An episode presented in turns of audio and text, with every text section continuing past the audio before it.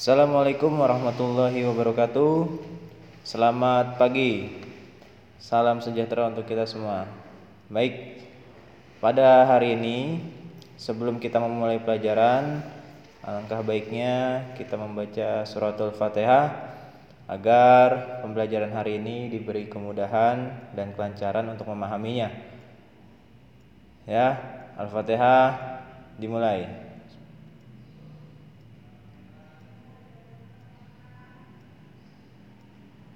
Amin, amin ya rabbal alamin. Balik lagi bertemu sama Bapak dan juga kawan Bapak Dedi ya. Uh, kita masih di permainan bola besar yaitu bola voli. Nah, tapi sebelum memulai materi bola voli pada pagi hari ini, Bapak akan sedikit dulu ya mengevaluasi yang sebelumnya, materi sebelumnya. Nah, materi sebelumnya itu ada apa aja? Nah, materi sebelumnya kan kita sudah membahas tentang sepak bola, lalu membahas tentang bola basket. Nah, permainan bola besar itu ada tiga, ya, sepak bola, bola basket, dan bola voli. Nah, sedikit evaluasi untuk yang pelajaran minggu lalu. Minggu lalu kita sudah uh, mengetahui apa-apa saja uh, materi atau bab sepak bola yang akan kita ajarkan yaitu kita telah mengetahui tentang merancang strategi nah, dan taktik dalam permainan sepak bola. Sedikit mengulas kembali, nah, ini strategi itu dan taktik sangat berpengaruh di dalam sebuah permainan ya. Nah, di sini peran pelatih dan pemain harus sinkron atau sejajar ya atau satu pemikiran, sepemikiran. Karena apa? Kalau misalkan pelatih maunya A, nah si pemain melaksanakan di lapangannya B itu pasti akan uh, kacau atau tidak sesuai target. Nah, di sini ada dua strategi yaitu strategi menyerang dan strategi bertahan. Kemarin kita sudah bahas ya, ada pressing dan juga uh, fallback atau surat apa serangan dari bawah. Nah, ada strategi menyerang Lalu ada strategi bertahan juga. Nah, di bertahan ini ada satu lawan satu atau biasa disebut man to man marking dan ada pertahanan daerah atau space covering. Ya. Nah, masing-masing tentunya setiap strategi dan taktik itu ada kelemahan dan kekurangannya. Gimana kemarin minggu lalu sudah dijelaskan ya. Nah, itu sedikit ulasan di permainan sepak bola ya karena kita hanya evaluasi saja jadi tidak usah dibahas satu persatu lagi karena akan membutuhkan waktu yang lebih lama.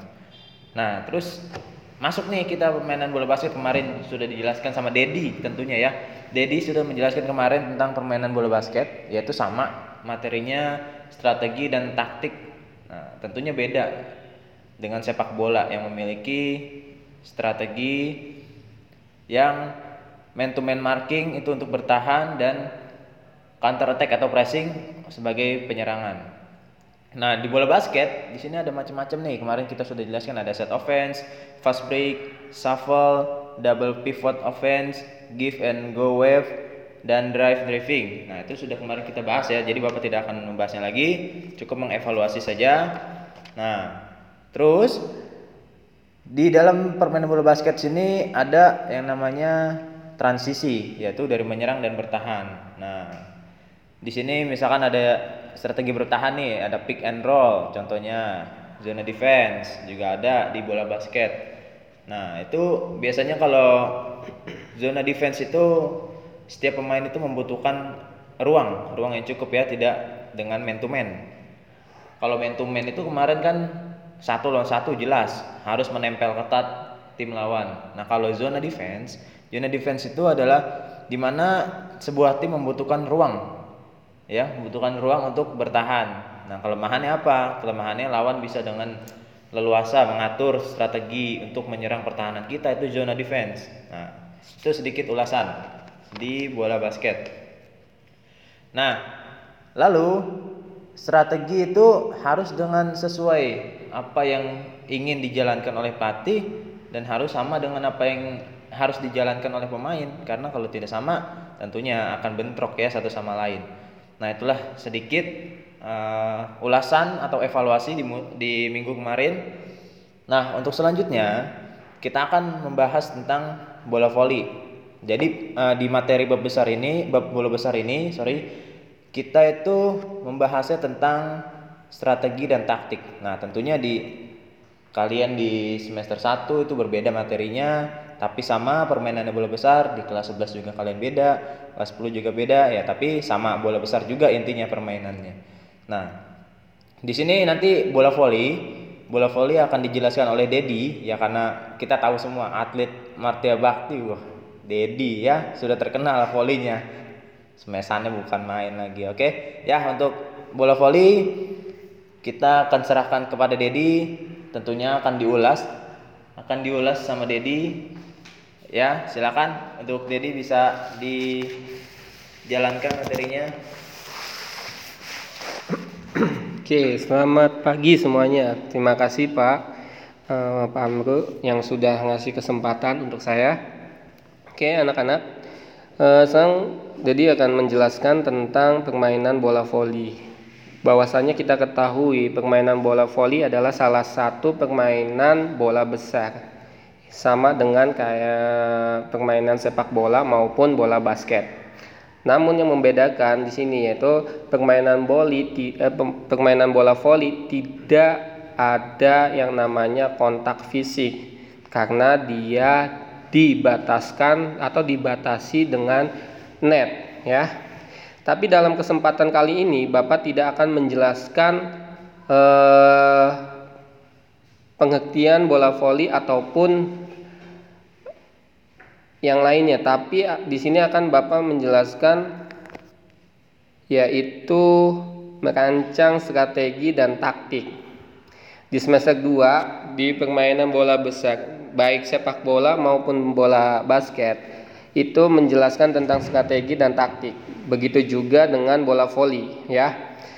Di bola voli strategi yaitu salah satu faktor terpenting yang memiliki pengaruh besar dalam setiap aktivitas permainannya ya. Kalau misalkan memiliki strategi baik, insya Allah akan mendapatkan poin ataupun akan memenangkan dalam suatu pertandingan.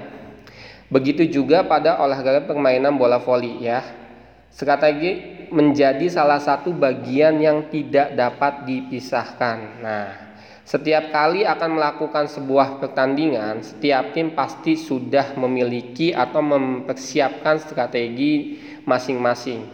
Bahkan strategi juga selalu digunakan dalam setiap pertandingan dalam bentuk latihan.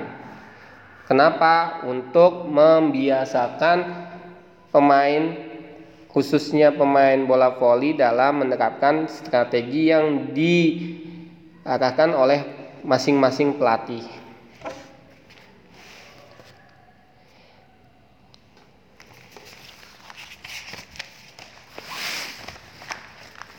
Untuk menerapkan strategi yang baik, pelatih voli meletakkan pemain-pemain sesuai dengan posisinya. Nah, di sini bahwasanya yang kita ketahui posisi di permainan bola voli itu ada enam pemain ya.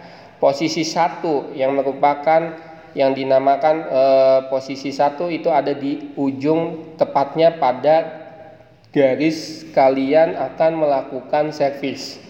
Posisi dua itu adalah posisi yang dinamakan e, smash ya smash dengan siap-siap di belakang ataupun di e, belakang tosek. Yang posisi tiga ya, posisi tiga itu tepatnya ada di tengah. Dan posisi tiga ini dinamakan tosek ataupun setek ya. Nanti akan di, Bapak jelaskan. Kemudian di posisi empat ya posisi empat adalah posisi untuk sama dengan posisi dua yaitu smash ya untuk melakukan pukulan. Posisi 5 adalah pemain defense. Sedangkan posisi 6 adalah libero ya. Nah, nanti akan Bapak jelaskan juga uh, apa itu toser ataupun libero. Ya, yang pertama, toser ataupun setter yaitu pemain yang dispesialisasikan untuk untuk mengatur bentuk penyerangan ya dinamakan kalau misalkan kalian biasa menonton atau ikut main itu dinamakan toset. Di sini tugasnya ia membagi atau mengumpan bola ke pemain depan ataupun pemain belakang. Pemain depan yaitu posisi 2 dan posisi 4 yang akan dipukul ataupun yang akan melakukan smash dengan tujuan menghasilkan poin. Apakah pemain belakang bisa melakukan smash? Bisa dengan catatan tidak menginjak garis 3 meter ya. Nanti itu di lapangan bola voli itu ada yang namanya garis 3 meter dan itu fungsinya tujuannya untuk pemain defense atau pemain belakang tidak melewati ataupun tidak menginjak uh, pada saat melakukan pukulan ataupun pada saat melakukan smash. Nah, itu. Jadi setter di sini atau toser di sini tujuannya ataupun tugasnya adalah untuk mengumpan atau memberikan bola kepada pemain depan ataupun pemain belakang untuk melakukan pukulan ataupun smash dengan tujuan menghasilkan poin. Nah, yang kedua, yang kedua adalah libero. Nah, libero di sini mungkin kalian tahu pemain yang memakai baju yang beda sendiri. Nah, itu yang dinamakan pemain libero. Dia tempatnya ada di posisi belakang ya ada di posisi defense. Nanti kalau misalkan kalian lihat entah itu di YouTube ataupun lihat di TV, ada yang masuk secara bebas ya, secara bebas dengan menggunakan pakaian yang beda dengan temennya itu yang dinamakan libero. Tujuannya apa atau fungsinya apa? Ya.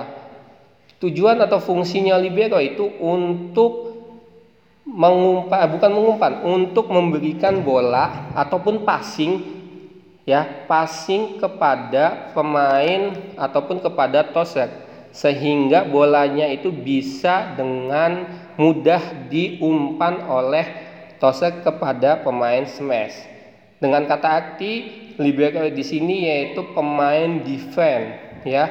Dia tidak boleh melakukan smash ya. Dia tidak boleh melakukan smash dan dia tidak boleh mengumpan di dalam garis 3 meter atau dengan kata arti di samping net. Nah itu tidak boleh dilakukan oleh libero karena itu tugasnya adalah toser sedangkan tugasnya libero adalah untuk melakukan defense atau untuk melakukan passing dengan baik sehingga bola itu sampai dengan kepada Tosek dan Tosek melakukan umpan kepada pemain depan sehingga bola itu dipukul oleh pemain depan yaitu pemain depan adalah 2 dan 4 ya. Ingat pemain depan ada posisi 2 dan 4 lalu dipukul dan menghasilkan poin. Itu yang dinamakan libero ya udah dua pemain yang kita bahas yaitu Tosek dan libero yang ketiga yaitu blok Ya, pemain blok. Pemain blok itu semua yang ada di depan net, yaitu pemain eh, posisi 2, posisi 3 dan posisi 4. Ya, mereka yang boleh melakukan blok. Di sini blok itu apa? Blok adalah menahan smash atau menahan serangan dari lawan sehingga menghasilkan poin bagi kita. Nah, jadi e, blok itu tujuannya adalah membendung ataupun menahan pukulan lawan. Yang melakukan blok adalah pemain yang ada di posisi 2, 3 dan 4. Kalau misalkan posisi 5 melakukan blok, dia akan dianggap mati ya. Jadi fall untuk lawan poinnya.